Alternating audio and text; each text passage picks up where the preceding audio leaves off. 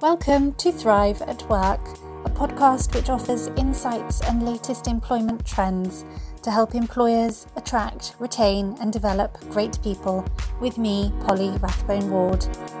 With special guests, we're going to be discussing the many and varied aspects of HR, from practical topics to overarching cultural themes. We'll be looking beyond traditional styles of management to bring new and people centred ideas to forward thinking organisations that want to shape a new future where people can thrive at work. Hello, welcome to Thrive at Work. Today we are talking about neurodiversity and its implications for employers and within the current employment landscape. My guest today, I'm delighted to say, is Arabella Tresilian. And I'm so looking forward to this conversation about this very important topic of neurodiversity, which has so many implications for employers from diversity, hiring, mental health, and much more. I'll let Arabella introduce herself in just a moment, but briefly, we actually go back quite a long way as far as our school days um, and it's been a real delight to reconnect in recent years. So, welcome, Arabella. Thank you so much for coming along to talk about this. Thank you so much, Polly. It's lovely to be here. Um, so, just to start, Arabella, if you don't mind, would you be able to um, introduce yourself and your business and the sorts of services that you offer to clients? Sure, thanks, Polly. Um, well, I'm um, a mediator I do workplace and employment mediation um, independently as Arabella Tresilian Mediation, but also with various other organizations. I specialize in mental health and neurodiversity, um, and particularly mental health in the workplace. I'm, I'm also a mental health first aid instructor. And part of my dispute resolution work is also around um, supporting people with mental health difficulties in mediation. So um, that might be that it's um, they under the Mental Health Act, or maybe there are questions around capacity. So I do quite a broad um, broad range of dispute resolution and my real passion is ensuring that um, people are supported to find their voice to be able to resolve uh, dif- disputes and difficulties, and um, particularly within the workplace. Brilliant, thank you. As you can imagine, before um, we recorded this conversation, we were chatting, and there were quite a number of avenues that we actually could have gone down for this conversation um, because Arabella has such a broad range of experience um, in her background. Really fascinating though, and there's quite an overlap and a link there with HR.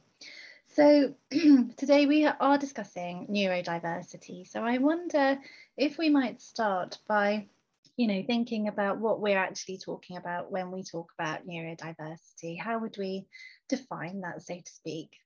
Sure. Well, um, neurodiversity is a term with um, w- with many meanings. Um, it, it's an umbrella term that speaks to various variations in the human brain that affect how we are in terms of things like our social um, interactions, our learning style, our uh, attention and our mood. And there are various uh, conditions that are typically understood to come under that umbrella. So um, some of them include, for example, autism, um, uh, dyspraxia, dyslexia, ADHD, Tourette syndrome. Um, but also, we've got um, mental health itself can sit within that umbrella. Um, and equally, acquired neurodiversity is something that is less understood but comes under that umbrella. So, um, my kind of stepping into my interest here, I should say, at this point, really comes from my own personal experience. So, when I was in my um, mid 30s, uh, I was diagnosed with autism. And it made just the most amazing difference to life because I had had all sorts of aspects to myself that seemed to be different to other people. And this had really affected my mental well being, but it had hugely affected um, my my working life, my employment life, and actually having that diagnosis um, made a huge difference in terms of understanding myself. So I'm a real um, advocate for us being able to talk about neurodiversity. And I really just want to underline that it's something that we're all learning about um, collectively as we understand more about the brain. Um, and I'm, I'm just really excited that workplaces are kind of there's a gathering enthusiasm not only to understand what is meant by neurodiversity but also to support um, people who um, who bring different neurodiverse conditions, but also, most importantly, a sense of, oh my word, the talent within um, some of what we might call neurominorities or um, neurodistinct people. There's all sorts of different language.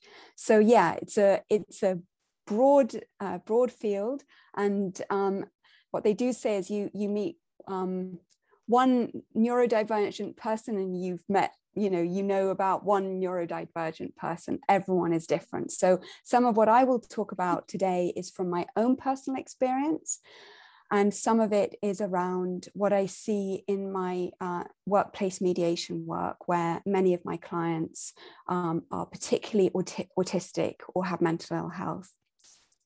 Great. Gosh thank you very much arabella.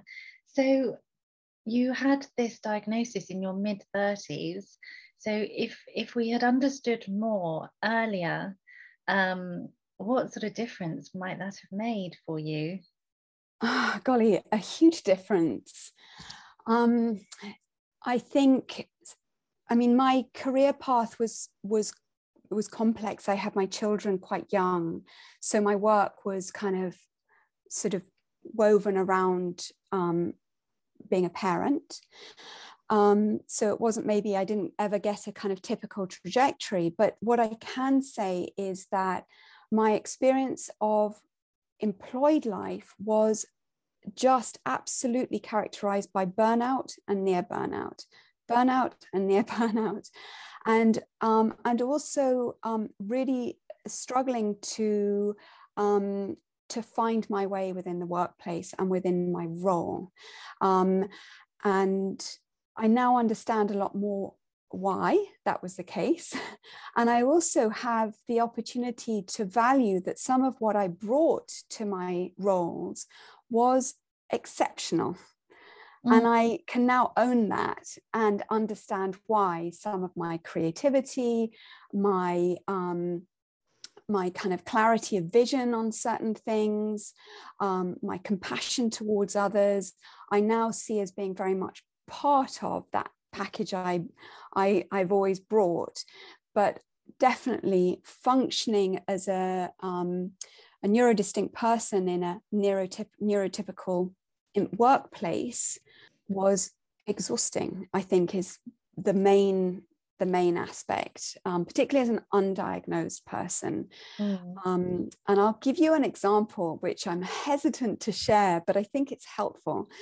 Um, I worked in one place which um, my office was um, had used to be a bathroom. It was it used to be a residential environment, and my office was a converted bathroom, and everything had been converted apart from the lock.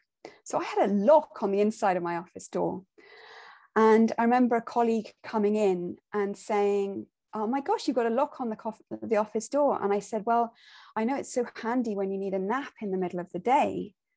and the look on her face, a nap in the middle of the day. And I mean, this is some time ago. I was like, doesn't everyone need a nap to get through the day?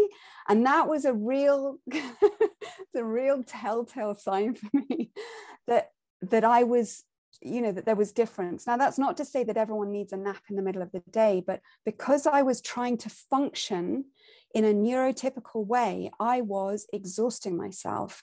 I've now changed my working environment, my work life to be what I call autism friendly. And that's what, you know, I and my work is about encouraging in, um, employers to simply understand a few things they can put in place to make their work environment and their policies and procedures more autism friendly if it's for autistic um, employees so that you can get the brilliant best out of those colleagues.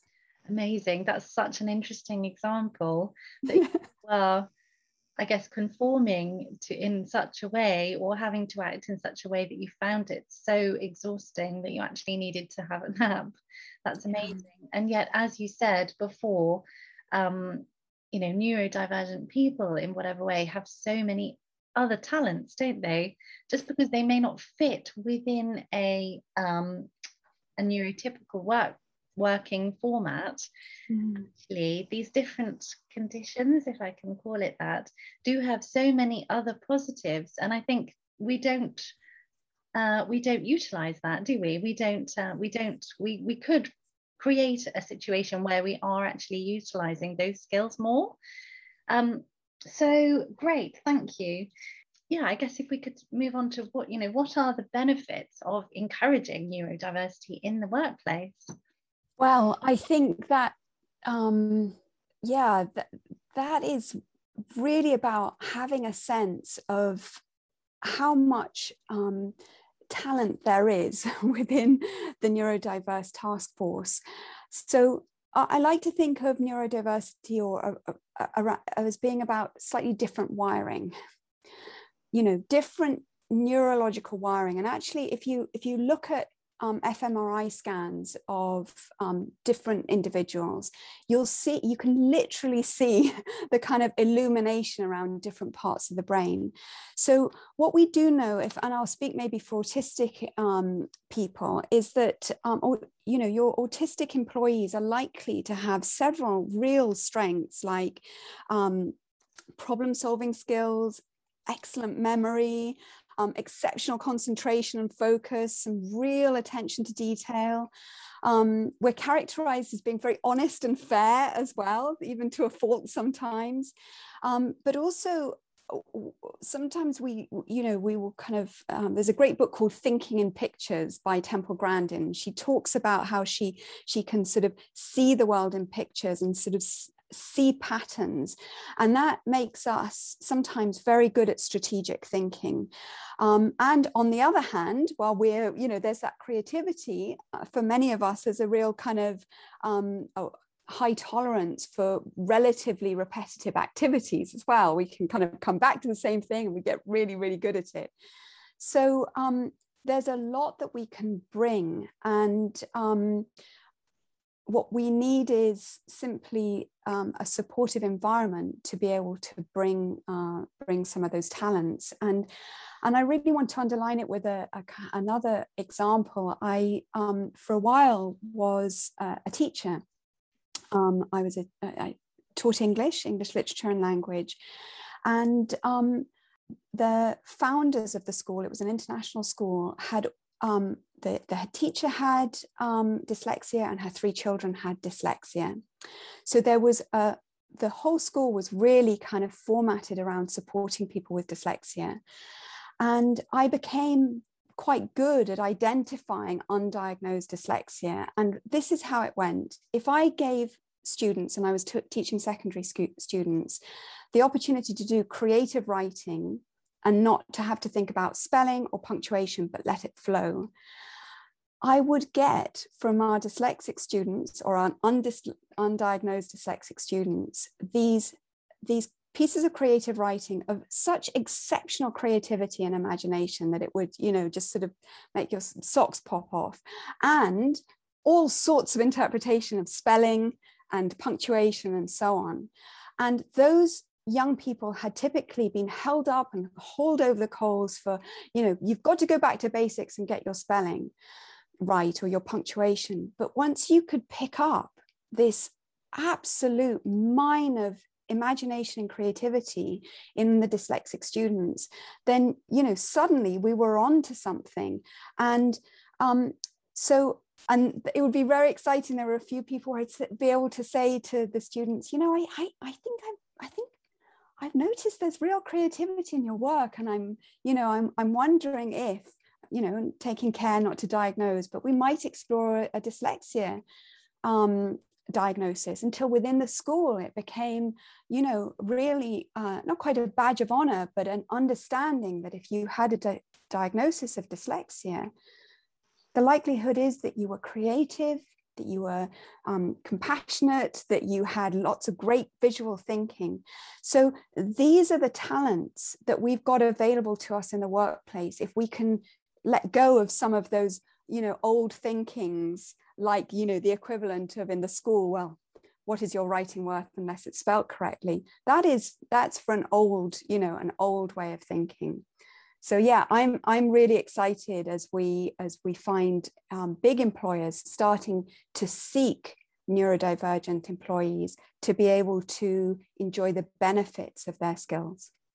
I love that you're you're creating such a positive angle about it as well. I think that's such a lovely thing to, to make someone feel really great about it, um, rather than something that could be quite daunting and quite scary and quite negative, and you don't really understand it. Um, you know, you're making it sound incredibly positive, um, and celebrating those strengths and those differences. Well, I think it is a it is a positive thing, and in fact, at the end of my long diagnosis process, it was you know lots of filling in, you know, kind of forms and interviews and so on and so forth. At the end of it, um, the psychologist diagnosing me said, I've got some really exciting news for you. Congratulations. I'm pleased to let you know that you are autistic. And it was a moment of real affirmation and real kind of celebration that set me on the right path, I think, for um, for feeling like I could dive into my own wiring. Um, and we certainly know that for um, women and girls, it can be, you know, historically, it's been really difficult for us to be uh, diagnosed. And um, because we're very, as you know, often we, we're very strong in terms of what's called masking, mm. which is the exhausting bit. Mm. So, um, so yeah it was the end of a long journey but also the beginning of um, that diagnosis was the beginning of a, um, a wonderful exploration of, around what happens if i actually work according to my own brain and can enjoy uh, the benefits of that but also understand better how to support what is going to make my system you know work to its it, it, its its best advantage. Mm, absolutely. That's amazing. Thank you. So just to give an idea of the scale of this um, do we know how many people um, you know actually have uh, neuro are neurodivergent in some way? Do we have any information about that yeah well we we know that it's um, at least uh, one in a hundred um, so that 1% of any large workforce is likely to be neurodivergent. But the current estimation is actually that it's one in five of the general population, which takes us to 20%. Um, so it's, um, it, it's much more prevalent than is generally understood. Um, and we do know that some 80% of any disabilities are hidden. Um, and this brings us to the question of, you know, are we talking about disabilities here and how does this sit um, within the Equality Act 2010, which of course is really an important part of an employer's um, kind of duty of care. So yeah, we can go on to talk about that if you, uh, you know, when, when you'd like. But in mm-hmm. other words, it's, it's, it's much more prevalent than people typically assume. Yeah, wow, yes. Great. Okay. So, um, and is there any link between mental health and neurodiversity that we know about? Yeah. Um, I mean, there's sort of really good ongoing research um, around this, and um, and I would, you know, direct people to to the most recent research. But what I can say on a on a top line is a couple of things, really. We do know that um, that anxiety tends to be um, a kind of a, a, very strong factor in uh, in neurodivergent people, and um, particularly if I, you know, I can speak a little bit around um, autistic individuals. So this anxiety can be linked to things like um, sensory triggers or simply um, having concerns about getting things wrong. We have very high degree of perfectionism. Um, we have apprehension about being sort of put on the spot in a social situation. Um, we work really well with routines and familiarity. So disruption of routines can result in, in anxiety. Um, and also we, many of us will have um, kind of this effect of a kind of cocktail of emotions that we have difficulty naming. Um, so it might be that we we're feeling sadness or grief, but we couldn't name it, and it becomes something very physical and very embodied in us.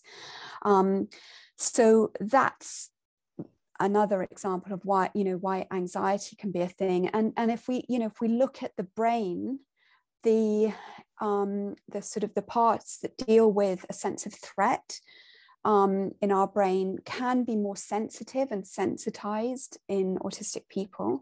We can sometimes have a quite what I think of. I like to think of my amygdala as being quite sensitive. So it, I, it's I'll be quicker to go into fight or flight than the next person. Mm-hmm. So that's anxiety. The other aspect is would be perhaps depression and low mood. And this is it can be to do with emotional dysregulation. It can be to do with um, neurological neurochemical imbalances, but it's also often simply that um, as neurodivergent people, we are um, we are misunderstood. Our mannerisms are often interpreted as us being um, less intelligent or or younger than our years or um, childish. Um, and again this is just misunderstanding of just just difference and there's some prejudice that that you know that can be at play there. So that combined with things like a, a you know a tendency to burnout can make it harder in life for us to have some of those successes that are more available to neurotypical people. So it can be harder for us to have success getting a job because we maybe don't present as um, professionally as the next person, but actually we might have really excellent credentials and be really, potentially really brilliant at the job. But in an interview, maybe we don't that doesn't come across so well and similarly in relationships we can get knockbacks including in the workplace so many of the um, conflict resolution pieces I do are around broken relationships. Um, um, which is really devastating. So it's kind of unsurprising that that might then result in low mood or depression as an individual struggles to meet some of their personal goals that seem much easier to attain for um, for you know neurotypical friends and, and colleagues. Great, thank you. Absolutely. Um, so, what have you seen um, in in terms of your clients um, in this area in terms of what they're doing to support neurodivergent employees or even welcome them. I mean, we've talked about hiring and potential, um, you know, recruitment, finding it very difficult to present or, or not presenting yourself um, in a way that's um, perhaps expected. Um, so what, what can employers do and what are you seeing in terms of your clients um, in this area? So yeah it's such a great question. Um, so the the biggest factor i see i would say um, and and this is particularly around autistic employees and and i speak to that because that's an area that i have more insight on. So it's not to say that there aren't others but where i am seeing patterns is um, often uh, there can be a difficulty between an employee and a manager in terms of expectations, productivity, and performance. Now, in short, what I am seeing is that often a manager with a um, a team member who is an autistic may may not take the time to explain what is expected may make a lot of things implicit because they're worried about kind of being bossy or rude to their, you know, or kind of micromanaging. But then when the autistic employee doesn't kind of fill in, you know, doesn't pick up with psychic powers on what was actually intended, then that employee is held up um, for uh, you know performance problems or productivity problems that is for many autistic employees their worst nightmare they start to become afraid concerned um, and in that instant you know often less able to communicate well. So then the relationship starts to break down. So often i'm coming in to help um, repair that relationship. And really often it is just about making the um, the implicit explicit and building in routines that keep check-ins in play. So for example and this is across all of my workplace mediation a classic factor is that one-to-ones have vanished.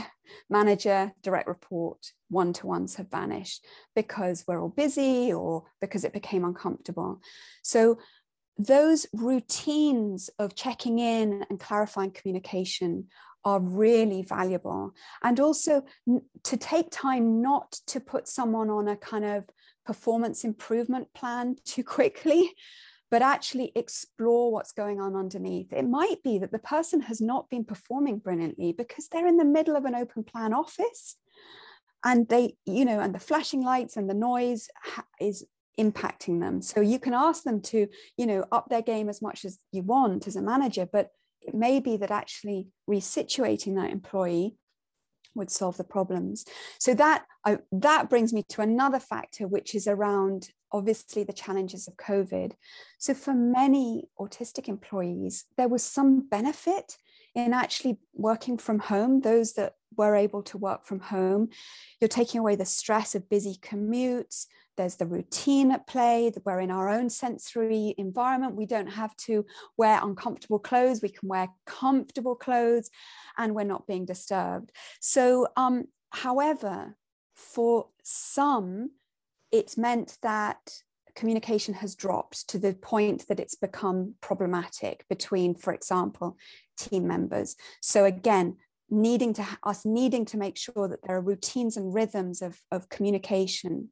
But also i think as we start to think about coming back into the office that obviously is something that's really kind of um, challenging. So you know i, I would advise to uh, employers to really think you know and i know you've spoken um, polly and given such good advice to people on you know how to make their transition back into the office as as safe and secure for everyone as possible and to keep talking about it. So um, yeah communication environment and i think yeah just just uh, lastly to touch on those sort of inclusive recruitment practices you know think about what is actually an essential part of your job description. Are there ways in which that potential employee can prove their skills in other ways? And also can you give a window onto your working life um, you know, potential working life as part of that recruitment process so the employee can get a sense of what it might feel like. Um, these are uh, many of these brilliant ideas, by the way. I have to give credit to um, this amazing organization called Waymakers, who I do some work with.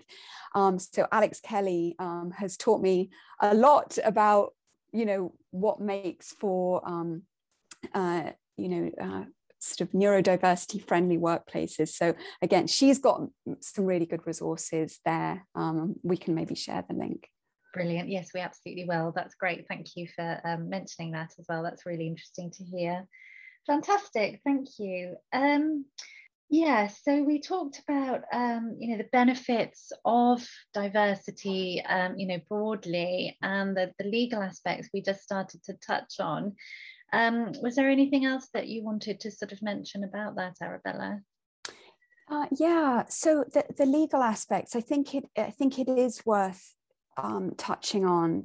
Um, obviously, the um, the um, Equality Act 2010 makes clear provision that people with disabilities um, um, might need access to reasonable adjustments.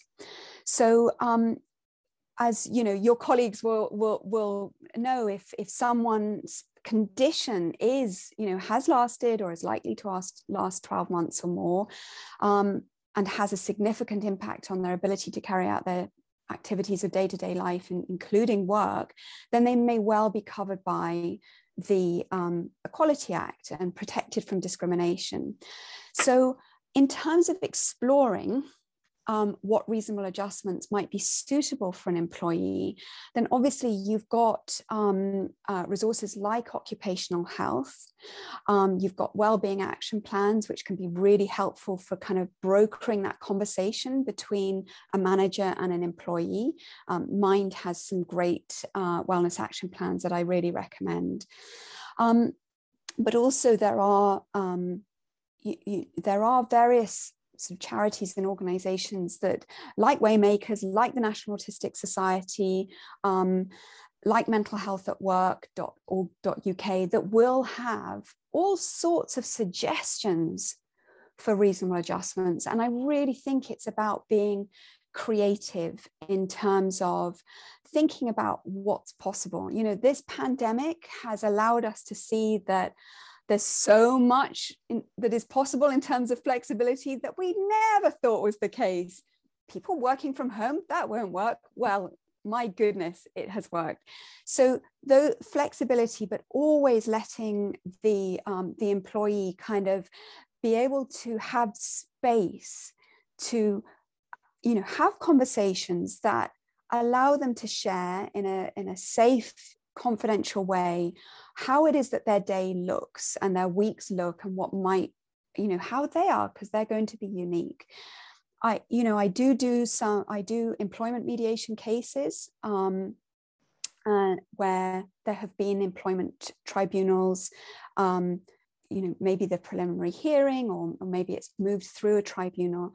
You know uh, disability discrimination cases are really really tough for everyone involved um, and they can take a long time.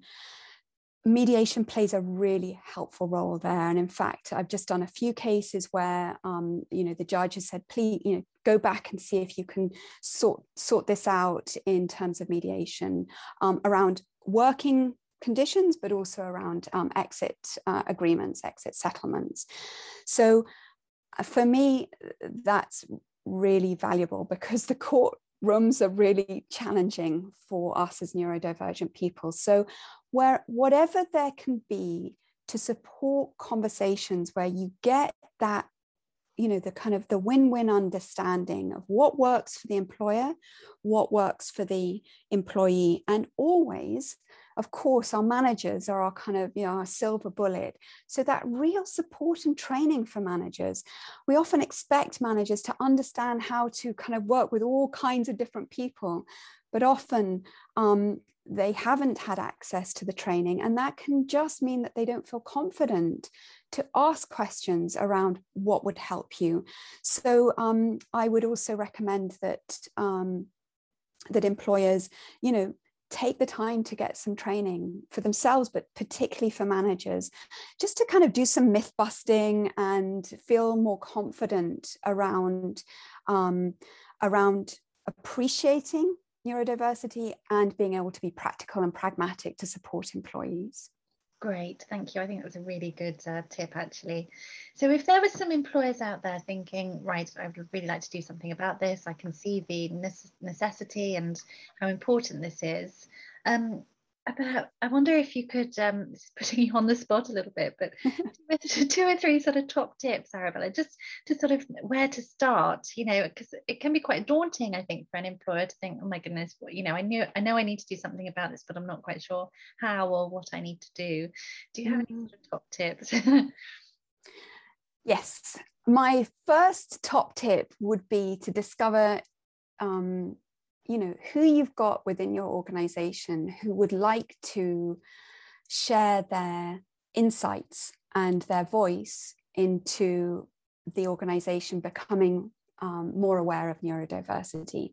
That alone will allow people who are neurodivergent or who have an interest or who have a sibling or, a, you know, some lived experience to be able to come forward and start to, um, you know, be, be um, stirrers up of, of new thought and, and new ideas within the organization. So always start with lived experience where you can without asking people to disclose or anything like that, but invite the expertise that you already have on the ground. Then I would say start to just do some investigation. I've mentioned Waymakers, their website's really good, and they talk, uh, um, Alex Kelly writes about the autistic lens in a way that I think is um, more uh, insightful than, than many people that I've, I've come across. So just start to do, you know, to do some reading and so that you yourself can start to get the sense of, oh my gosh, this is the brain is amazing and we are all amazing and there's so much to discover here. And you can you know as an employer or a manager or ceo or um, you know head of hr start to get excited about this topic rather than in any way feeling overwhelmed or like it's just something else that you've got to do and then, thirdly, I would say bring in someone who can do some training, um, maybe someone with their own lived experience, um, who can get the conversation going so that you can start to be a kind of, you start to discover your champions within your organization. I think there is value in, you know, exploring whether employees want to kind of focus on mental health and neurodiversity collectively or whether that's something that you're big enough you'd want to look at it separately but i think they go really well together. It, this is about you know psychological well-being and valuing the the difference and the diversity within our organization. So it sits nicely within you know equality and diversity but also under talent management. Mm. um, and it also sits under you know kind of like the financial bottom line of let's have some great people really um, thriving um, within our organization. So those would be some starting points and maybe you have your own Polly so do do add I think that's amazing advice. That's fantastic advice, I think. Um, and I think it is all about culture, isn't it? The culture of the organization and doing, you know, starting with some of those tips, I think is a brilliant way to sort of open up um, the culture a little bit to to just start start having some of those conversations and being more aware of it and also being open to the understanding of it and um, you know and I love the way you speak so positively about it all it's really encouraging brilliant we are coming up to the end of um, our time I can't believe it it's blown by. Um, just lastly, Arabella, if you wouldn't mind, um, if people would like to get in touch with you or carry on the conversation with you, how can people get in touch with you? Oh, that, that's so kind. Um, so I'm at arabellatresilian.com and on social media, I'm um, School of Dialogue. So School of Dialogue is my kind of um, my little brand where I share tips and some courses as well on conflict resolution and conversations that kind of um, for, for mental well-being. And um, so yeah those are the two places and um, yeah thrilled to to answer people's questions in in any way. Uh, this is these are topics i love. So yeah very open to that Wonderful. Thank you so much, Arabella. And uh, we're going to leave it there. But um, thank you so much for your time today. Thanks, Polly. Thanks for having me. It's been really nice.